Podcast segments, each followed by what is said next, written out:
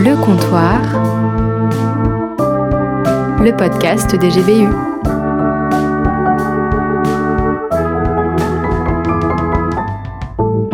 Qu'est-ce que l'angoisse pour toi en quelques mots?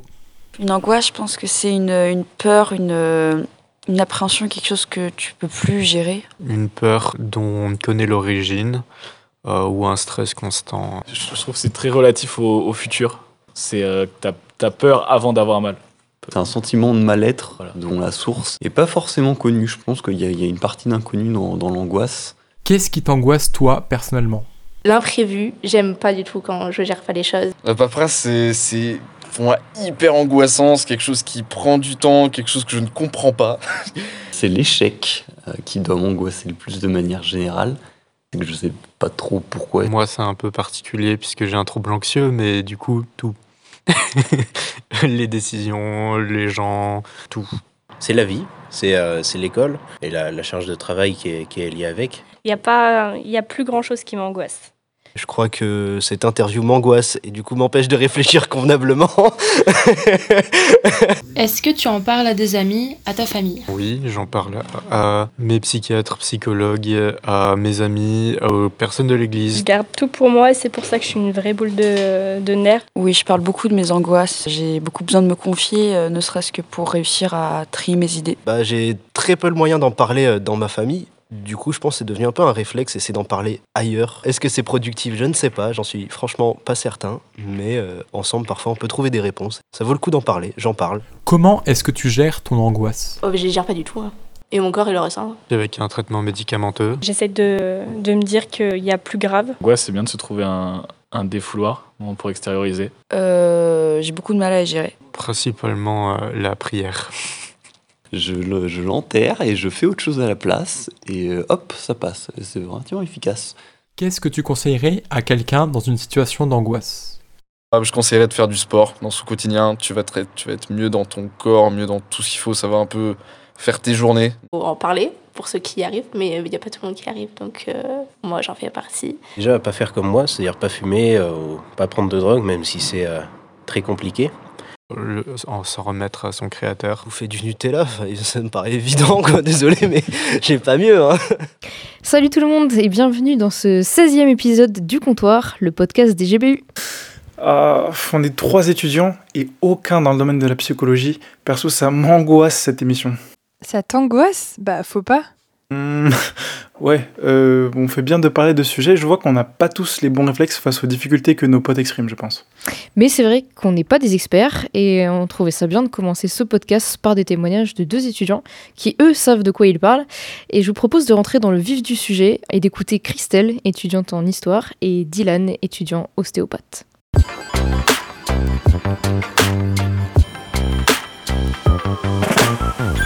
Discussion au comptoir. Bonjour Christelle et merci d'avoir accepté de répondre à nos questions aujourd'hui.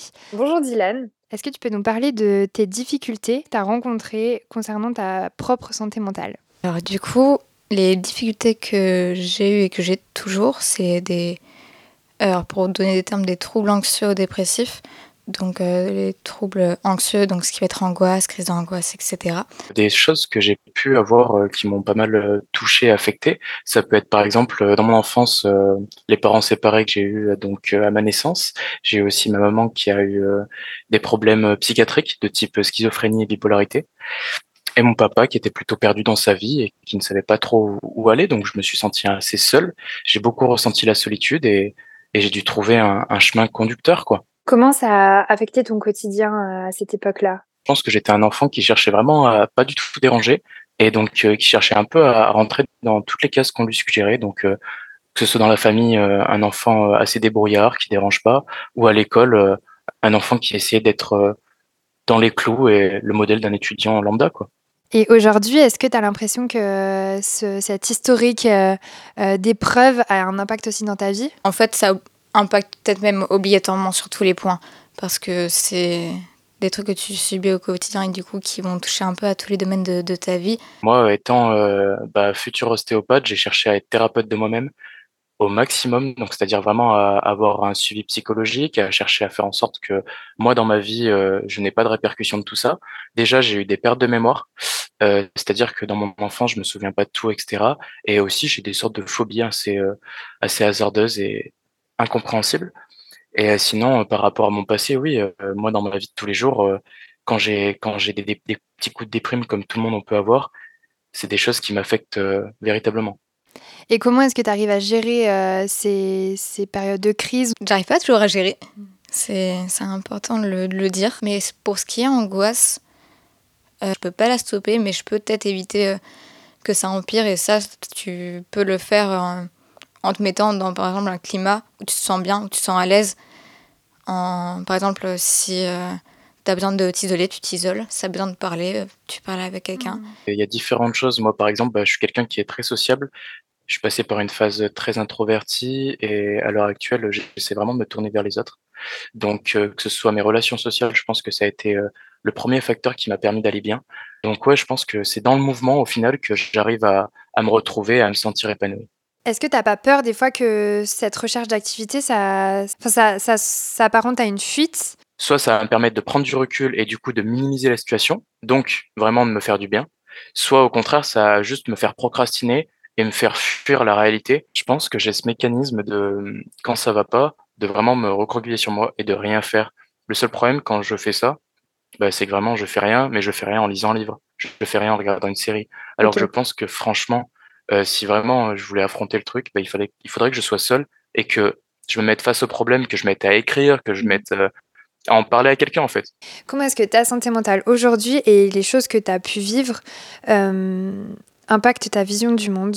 Pour le côté euh, négatif, je vais être beaucoup, je vais être très méfiante de, de tout. Euh, bah, je vais prendre un exemple tout bête.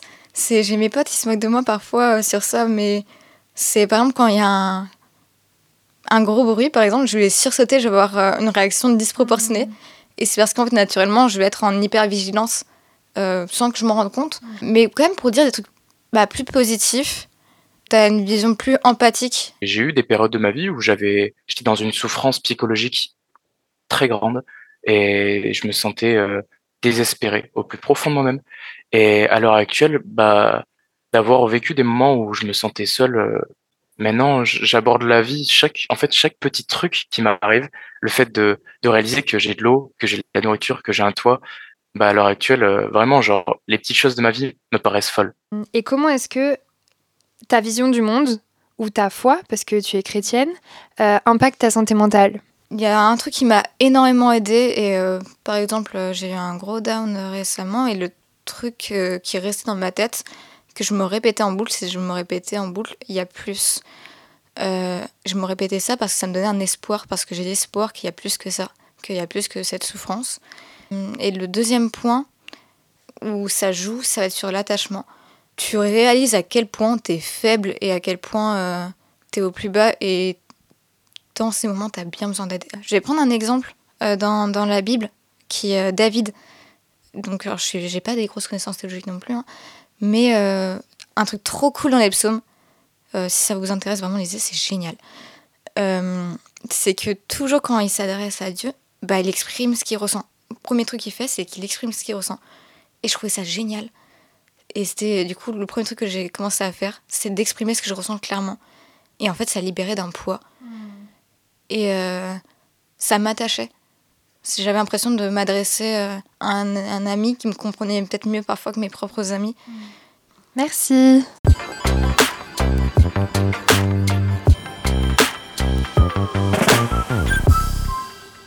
Merci aux deux étudiants et on écoute maintenant Johanna pour une chronique artistique. C'est parti.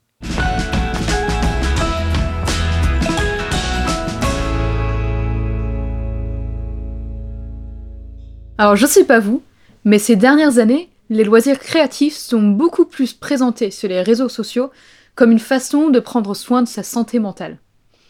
Si on m'avait dit quand j'étais petite que les livres de coloriage se vendraient super bien au rayon adulte, franchement j'aurais été très surprise. D'ailleurs, pendant le confinement, les pratiques artistiques et artisanales sont devenues hyper populaires. On peut même penser à l'esthétique du cottagecore, qui en a fait rêver plus d'un depuis son studio étudiant. Qui ne voudraient pas imiter ces jeunes femmes qui, par leurs vêtements et leurs activités champêtres, ont vendu un espèce de fantasme façon petite maison dans la prairie, d'aller vivre dans un cottage anglais, de cultiver ses propres fraises et de faire de la pâtisserie dans une jolie robe bouffante à fleurs. Mais prenons un peu de recul sur ces exemples de la culture pop pour réfléchir au lien entre santé mentale et art avec un grand A. L'artiste ne cherche pas à simplement reproduire le réel ou à fabriquer des objets utilitaires. Il cherche à montrer le monde tel qu'il le perçoit. Un peu comme un prophète, il montre ce qui est ordinairement caché, et parfois même il peut montrer le monde tel qu'il va être ou tel qu'il devrait être. Peut-être que c'est pour cela que les stéréotypes qu'on a sur la figure de l'artiste et du prophète se ressemblent beaucoup. Des gens lunaires, visionnaires, déprimés, voire torturés, passionnés ou encore mystiques. Des gens un peu comme Van Gogh, au génie incompris en son temps, à la santé mentale plus que fragile. Et tragiquement, ce sont sûrement ces tourments qui l'ont poussé à produire des images aussi magnifiques. Un peu plus tard, le cubisme de Picasso ou encore l'urinoir de Marcel Duchamp ont annoncé l'avènement du postmodernisme. Un monde où tout est relatif, où les institutions et la tradition sont remises en question, où même l'optimisme de l'humanisme n'a plus beaucoup de sens. Et si ces avant-gardes peuvent nous paraître vraiment bizarres, ils sont en fait pas si différents que nous. Par leur art, tout ce qu'ils cherchent à faire, c'est de trouver une place et une identité dans un monde qui n'a plus de sens, tout en remettant en question les institutions en faillite. L'art est donc une sorte de miroir qui renvoie certes à l'artiste et à la société, mais aussi au regardeur. On peut en apprendre beaucoup sur une personne à travers sa compréhension d'une œuvre d'art. Mais alors, qu'est-ce que l'art avec un grand A nous apporte sur la question de la santé mentale? Je pense que l'art est profondément cathartique. Ça fait vraiment du bien d'exprimer ce qu'on pense, et ça fait du bien de voir qu'on n'est pas le seul à penser et à vivre les mêmes choses. Un peu de la même façon qu'en fait, écouter de la musique triste quand on est triste, ça fait plus de bien que de mal. De plus, l'expérience de la beauté, ou au contraire de quelque chose qui est très laid, a un côté transcendant. La beauté nous émerveille et pointe vers quelque chose de plus grand que nous. De l'autre côté, la laideur nous répugne et pointe vers la laideur du monde, auquel on n'a pas envie de penser. Dans la perspective chrétienne, cela prend tout son sens. La beauté nous pointe vers la beauté ultime de Dieu, vers un avenir glorieux avec lui.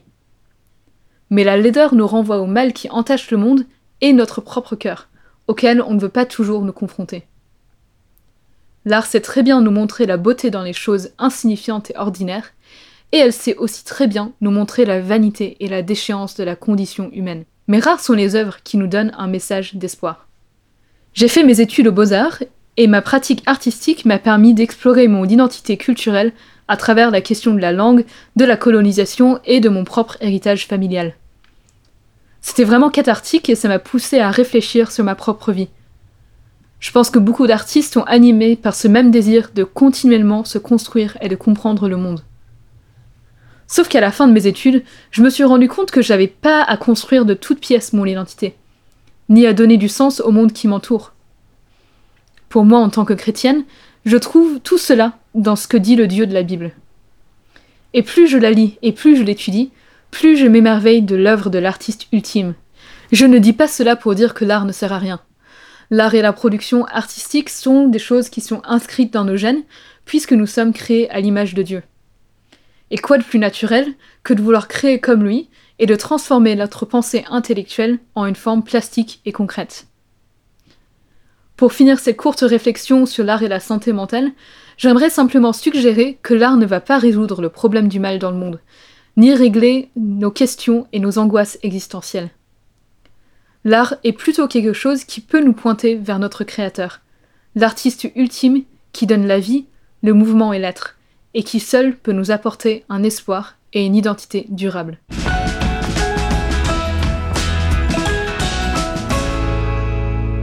L'art au comptoir. On vient d'entendre Christelle et Dylan qui ont bien voulu nous raconter un peu leur vie. Et d'ailleurs, si leur témoignage fait écho à une situation que vous vivez et qui est lourde à porter pour vous aujourd'hui, on veut vous inviter à en parler à quelqu'un de confiance. Quelque chose qui est beaucoup revenu dans les différentes chroniques qu'on a pu entendre. Dans la chronique de Johanna, On a besoin de s'exprimer. En fait, c'est un effet super bénéfique pour nous.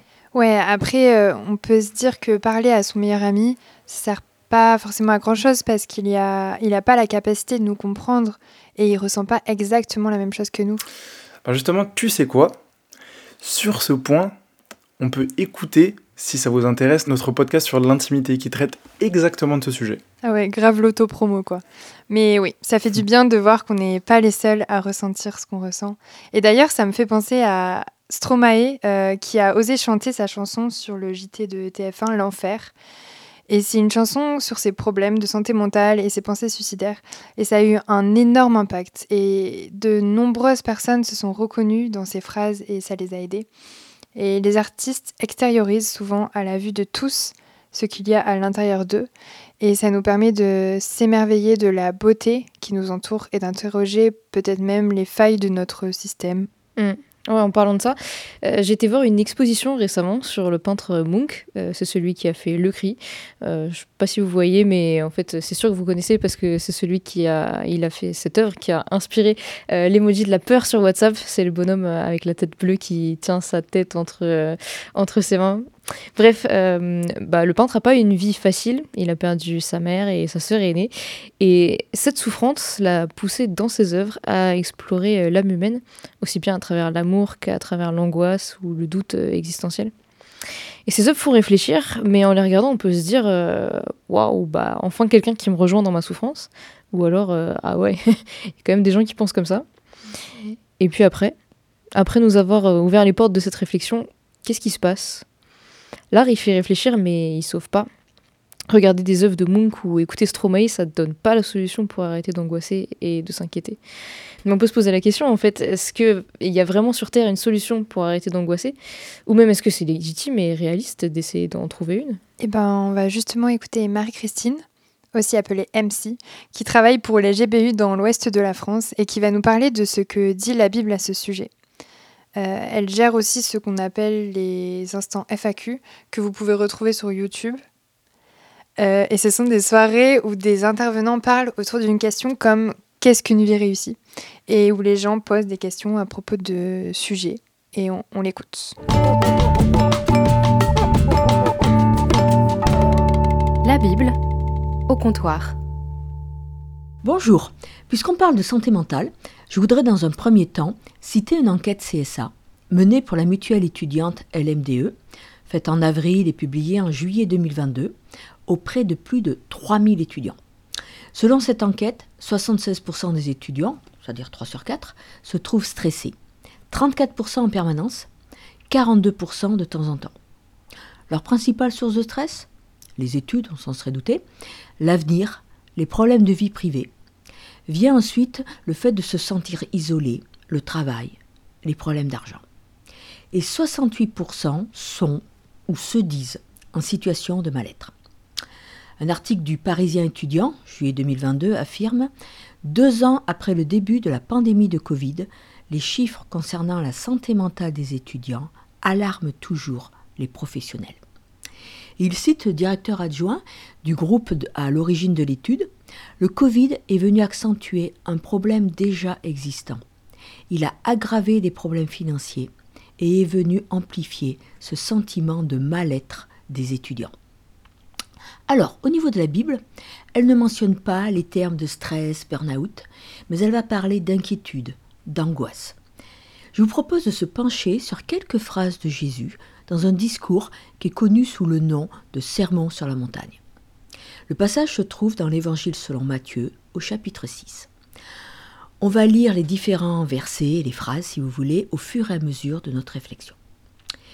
Dans ce discours, Jésus mentionne comme souci avoir de quoi manger, boire, s'habiller. Du basique au niveau préoccupation, mais aussi du primordial.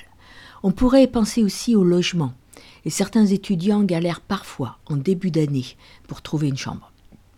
D'abord, je voudrais signaler que le texte répète trois fois en quelques lignes l'expression ne vous inquiétez pas. Cette insistance montre que c'est vraiment le message à retenir. Ok, vous allez dire c'est plus facile à dire qu'à faire. En effet, il ne suffit pas de se dire je m'inquiète plus pour que tout sentiment de stress disparaisse. Et même pour certains, cela pourrait devenir une pression supplémentaire. Il faut pas que je stresse, mais je le fais quand même, parce que j'arrive pas à m'en empêcher. En fait, dans ce texte, Jésus ne nous dit pas ne vous inquiétez pas et débrouillez-vous pour le faire. Il nous donne des raisons que nous pouvons utiliser pour canaliser nos inquiétudes et ne pas nous laisser envahir par l'anxiété. On va écouter les arguments que Jésus explique. Il y en a trois, et cela peut nous aider dans nos raisonnements intérieurs. Alors, premier argument, premier, ne vous inquiétez pas. Au verset 25, ne vous inquiétez pas au sujet de la nourriture et de la boisson dont vous avez besoin pour vivre, ou au sujet des vêtements dont vous avez besoin pour votre corps. La vie est plus importante que la nourriture et le corps plus important que les vêtements, n'est-ce pas? Beaucoup de nos sujets d'inquiétude sont liés au matériel. Mon ordi plante, ma voiture est en panne, le prix de l'électricité augmente. Elle concerne aussi le domaine professionnel. Et mes examens, et si je les rate, je n'arrive pas à trouver mon stage, etc.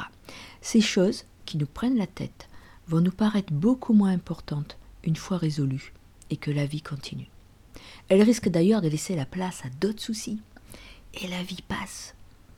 Jésus est en train de nous dire la vie est plus importante que ces choses matérielles, techniques.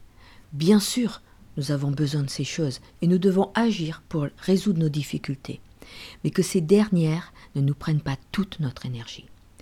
Priorité à l'essentiel, l'essentiel avant le passager. Alors, on va prendre le deuxième argument de Jésus. On y rencontrera un autre, ne vous inquiétez pas. Ces questions, manger, boire, s'habiller, se rapprochent de la survie et ramène à une certaine anxiété latente de ne pas manquer pour continuer à vivre. Alors, verset 27. Qui d'entre vous parvient à prolonger un peu la durée de sa vie par le souci qu'il se fait? Ce n'est pas parce qu'on se fait du souci qu'on va vivre plus longtemps. D'ailleurs, regardez les craintes que vous avez eues ces dernières années. Combien d'entre elles se sont réalisées? On craint souvent beaucoup plus que ce qui nous arrive en réalité. Pour citer l'un des Ne vous inquiétez pas du texte, verset 34, Ne vous inquiétez donc pas du lendemain, le lendemain se souciera de lui-même. À chaque jour suffit sa peine. Là encore, ne pas s'inquiéter ne signifie pas attendre sans rien faire, ne rien préparer en étant passif. Organiser, anticiper peut faire partie du travail, de la peine d'aujourd'hui. Et les étudiants sont bien placés pour savoir qu'on stresse davantage la veille d'un examen quand on n'a pas travaillé régulièrement ses cours. Personnellement, le à chaque jour suffit sa peine a été de bons conseils dans des moments où j'avais beaucoup de choses à faire et où je me demandais comment j'allais m'en sortir. Ne pas s'inquiéter, c'est faire ce qui doit être fait, mais sans anxiété. C'est bien plus une question de ce qu'on ressent à l'intérieur qu'une question d'action. Alors, troisième et dernier argument de Jésus, encore un autre, ne vous inquiétez pas, et on va lire le texte, verset 26. Regardez les oiseaux. Ils ne sèment ni ne moissonnent. Ils n'amassent pas de récolte dans des greniers. Mais votre Père qui est au ciel les nourrit. Ne valez-vous pas beaucoup plus que les oiseaux? Verset 28 à 30. Et pourquoi vous inquiétez-vous au sujet des vêtements? Observez comment poussent les fleurs des champs. Elles ne travaillent pas, elles ne se font pas de vêtements. Pourtant, je vous le dis, même Salomon, avec toute sa richesse, n'a pas eu de vêtements aussi beaux qu'une seule de ses fleurs. Dieu habille ainsi l'herbe des champs, qui est là aujourd'hui, et qui demain sera jetée au feu. Alors ne vous habillera-t-il pas à bien plus forte raison vous-même, comme votre confiance en lui est faible Ici, Jésus déclare que Dieu est créateur, et qu'il n'est pas indifférent à ses créatures. Loin de là, il s'occupe d'elles. Alors, si Dieu veille sur les oiseaux, les fleurs et les herbes des champs, à bien plus forte raison il se soucie de nous. Il ne nous laissera pas tomber. Les exemples sur la nature, oiseaux, plantes, sont particulièrement parlants aujourd'hui avec toutes les questions environnementales. Et je vais faire une parenthèse sur l'éco-anxiété. Selon le directeur adjoint du groupe qui a sollicité l'enquête que j'ai citée précédemment, trois quarts des étudiants interrogés sont pessimistes sur la société et sur l'impact du changement climatique. On voit même arriver des phénomènes d'éco-anxiété. Selon une autre étude, menée en 2021 auprès de 10 000 jeunes dans 10 pays, dont la France, près de la moitié des jeunes interrogés dans le monde, 45%, déclarent que l'anxiété et la détresse liées au climat affectent leur vie quotidienne. L'origine de ces troubles, les jeunes du monde entier craignent de subir directement les conséquences du changement climatique. C'est ce que nous expliquaient certaines, euh, certaines revues. Bien sûr, il est temps d'avoir une attitude plus éco-responsable et d'agir.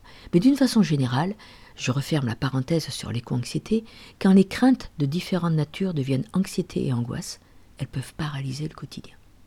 Et la parole de Jésus vient pour nous rassurer, puisque Dieu s'occupe même de ses plus petites créatures, il s'intéresse à nous et ne nous laissera pas tomber. C'est un argument très fort qui peut vraiment nous aider quand l'anxiété commence à nous envahir. Alors là, on est face à un choix dans nos pensées. Est-ce que je continue à stresser ou est-ce que je décide de faire confiance à Dieu, mon Créateur? Cela sous-entend que je crois qu'il existe et que je suis prêt à lui demander de l'aide dans mes difficultés. De l'aide dans le concret de mes soucis, mais aussi de l'aide à gérer mes émotions, où je peux me sentir parfois désemparé. Ce choix, Jésus le relève avec cet autre Ne vous inquiétez pas. Versets 30 et 31. Ne vous inquiétez donc pas en disant qu'allons-nous manger, qu'allons-nous boire, qu'allons-nous mettre pour nous habiller. Ce sont les païens, on va dire les non-croyants, qui recherchent sans arrêt tout cela. Mais votre Père qui est au ciel sait que vous en avez besoin. Ceux qui ne croient pas en Dieu auront sans cesse ces questions en arrière-plan, voire au premier plan, parce qu'elles reposent essentiellement sur leurs épaules. Ceux qui connaissent Dieu comme un bon Père, qui sait tout et prend soin d'eux, vont certes travailler pour leurs besoins quotidiens, mais dans une attitude tranquillisée. Ils ne sont pas tout seuls à tout porter. Jésus pouvait ainsi donner ce conseil Préoccupez-vous d'abord du royaume de Dieu et de la vie juste qu'il demande, et Dieu vous accordera aussi tout le reste. Verset 33. En conclusion, puisque Dieu sait ce dont on a besoin, que la durée de notre vie est entre ses mains, on peut être plus cool, se concentrer dans nos pensées sur ce qui est essentiel plus que sur ce qui est passager. Et notre santé mentale s'en trouvera mieux.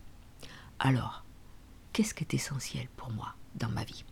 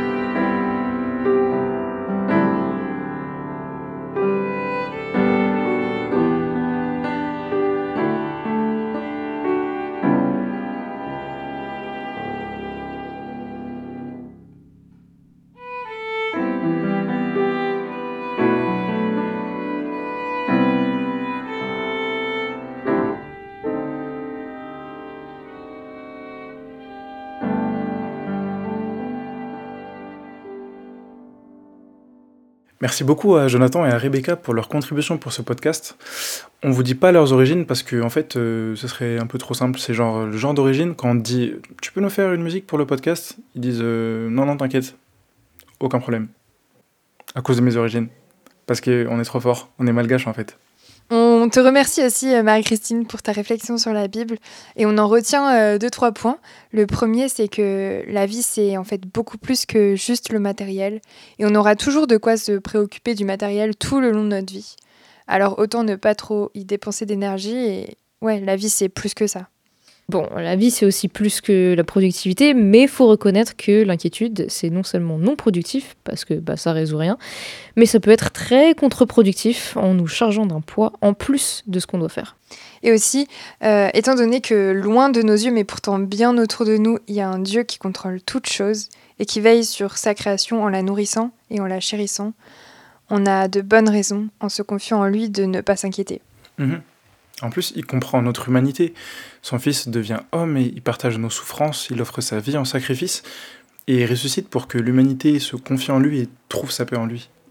Si croire en Dieu de ce côté de l'éternité, ça résout pas tous les problèmes auxquels on fait face chaque jour.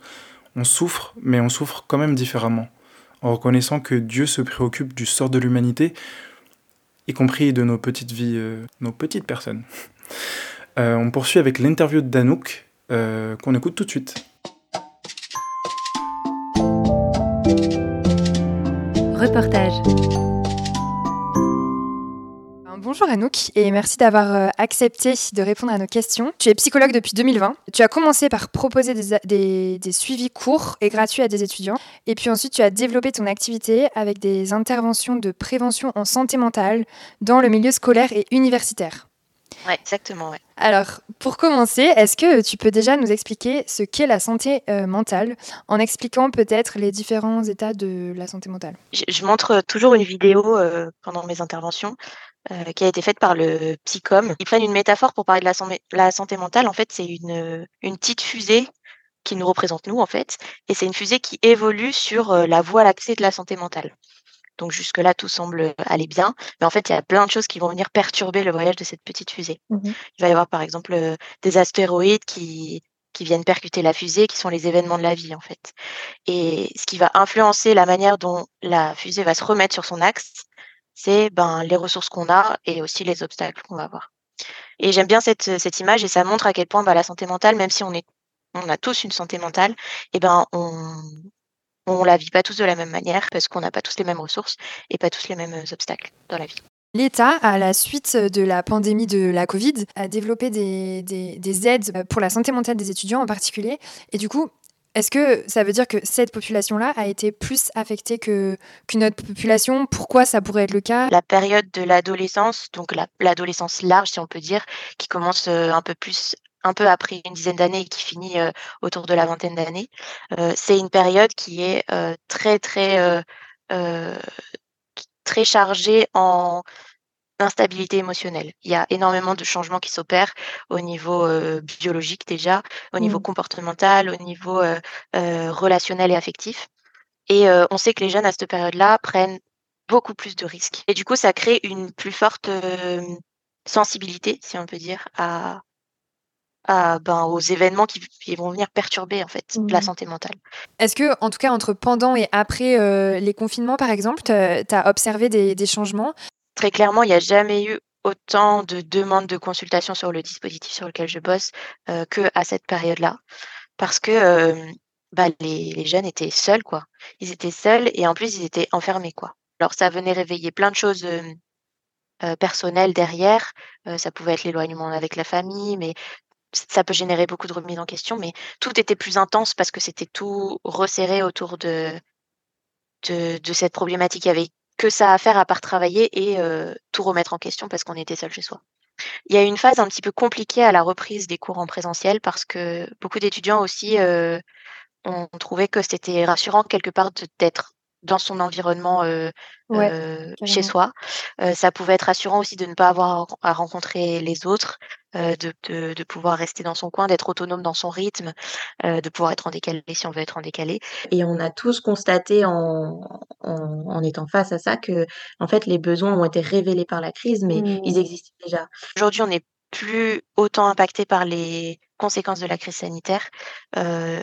Il y a beaucoup, beaucoup d'étudiants qui viennent sur le dispositif de psychothérapie en disant euh, que c'est pas ce à quoi ils s'attendaient, leurs études, le monde dans lequel ils se sont euh, installés dans ce début de, de vie euh, d'étudiant. Et, et du coup, ça les remet en question. Pourquoi est-ce que j'ai choisi de faire ces études Où est-ce que je veux aller euh, Ça s'est pas passé comme je voulais. Est-ce que c'est parce que c'était pas là que je devais aller? Mmh. C'est naturel d'avoir ces Ouais, questionnements-là. Et c'est important aussi de pas rester seul avec ça parce que parfois ça se décante tout seul. Mais quand ça prend beaucoup de place, c'est dur, c'est dur à vivre. Quand tu reçois des, des- des patients euh, qui viennent avec ces problématiques-là, comment ça se passe? Euh, J'essaie de partir du principe déjà que c'est la personne qui vient me voir qui est experte de sa vie. La première étape, c'est vraiment d'écouter euh, dans son sens le plus, euh, le plus neutre possible. Parce que une fois que tout a été dit, c'est là qu'on peut commencer à, à reprendre les choses. Un peu comme si on vidait son sac sur la table et Mm. qu'après on rearrangeait tout Mm. les pièces de les, les pièces de monnaie avec les pièces de monnaie, euh, les, les, enfin tout se remet ensemble et après on réarrange le sac à dos pour le ranger. Et c'est souvent comme ça que que je montre les choses aux étudiants. Je leur dis mon but c'est de de vous ouvrir des portes, de vous ouvrir des pistes de réflexion, d'ouvrir les choses et après vous allez dans la direction où vous avez envie d'aller parce que c'est vous qui c'est votre vie quoi, c'est vous qui savez. Donc vous y allez. S'il y a un étudiant aujourd'hui ou un lycéen qui nous écoute et qui se pose des questions, qu'est-ce que tu lui conseillerais Euh, Et à partir de quand est-ce que tu conseilles d'aller voir quelqu'un, d'aller voir, euh, d'al- d'aller consulter un psychologue? Mm. Je considère que à partir du moment où quelqu'un se pose des questions et se pose euh, tellement de questions ou se sent juste euh, tellement pas bien que que c'est plus possible de gérer ça tout seul en fait, mais qui sait pas où aller ou à qui demander, euh, il faut qu'il pouvoir euh, en parler à quelqu'un. Euh, après, quelqu'un, ça peut être quelqu'un de son entourage ou de ses proches qui parfois le fait d'exprimer les choses telles qu'elles sont, juste les exprimer fait du bien. Et après, ben, il y a des situations où les gens ont déjà fait ça, ou alors juste ils se sentent pas de le faire avec quelqu'un qui fait partie de leur entourage, ce qui est totalement normal. Euh, et ils ont quand même pas envie que la situation dure comme ça, c'est pas possible, on leur a dit que c'était pas possible. Et donc, ben, à partir de ce moment-là, je considère qu'il faut qu'ils puissent euh, euh, en parler à un professionnel de santé. Il y a souvent des étudiants qui me disent, voilà, ça fait un moment que j'y pense, mais je voulais pas prendre la place de quelqu'un, ou je sais qu'il y a des gens qui ont des situations plus graves que la mienne, mais ça doit pas minimiser le fait que c'est compliqué pour eux aussi.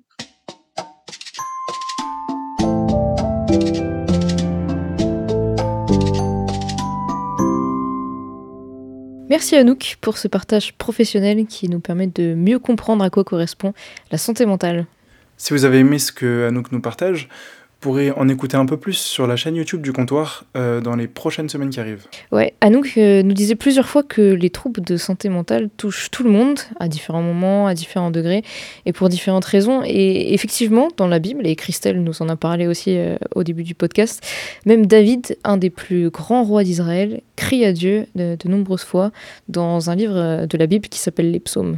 Et c'est hyper déculpabilisant de voir qu'on n'est pas seul à vivre euh, ça, qu'on a le droit d'aller mal.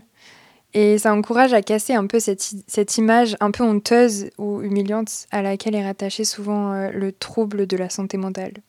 En fait, la solution que Jésus propose, euh, c'est de ne pas nous inquiéter.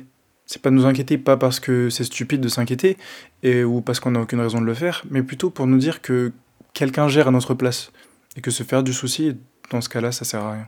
Mais ça enlève rien à notre légitimité à nous faire du souci, même si bah, il ne faut pas s'en arrêter là. Comme on l'a dit au début, notre but, c'est pas du tout de banaliser les problèmes liés à la santé mentale ou même de prétendre apporter des solutions à ceux qui vont pas bien, mais c'est plutôt de réfléchir à ce que c'est et de sensibiliser à la fragilité de notre santé mentale. On, on a bien conscience qu'on ne peut pas tout comprendre d'un sujet en 40 minutes et on vous encourage à vous rapprocher de toutes les aides professionnelles qui sont à votre disposition si ça devient trop difficile de gérer tout ça par vous-même. Et on espère que ce podcast vous a plu et on se retrouve très bientôt. Merci pour votre écoute. Ciao. Ciao. Au revoir.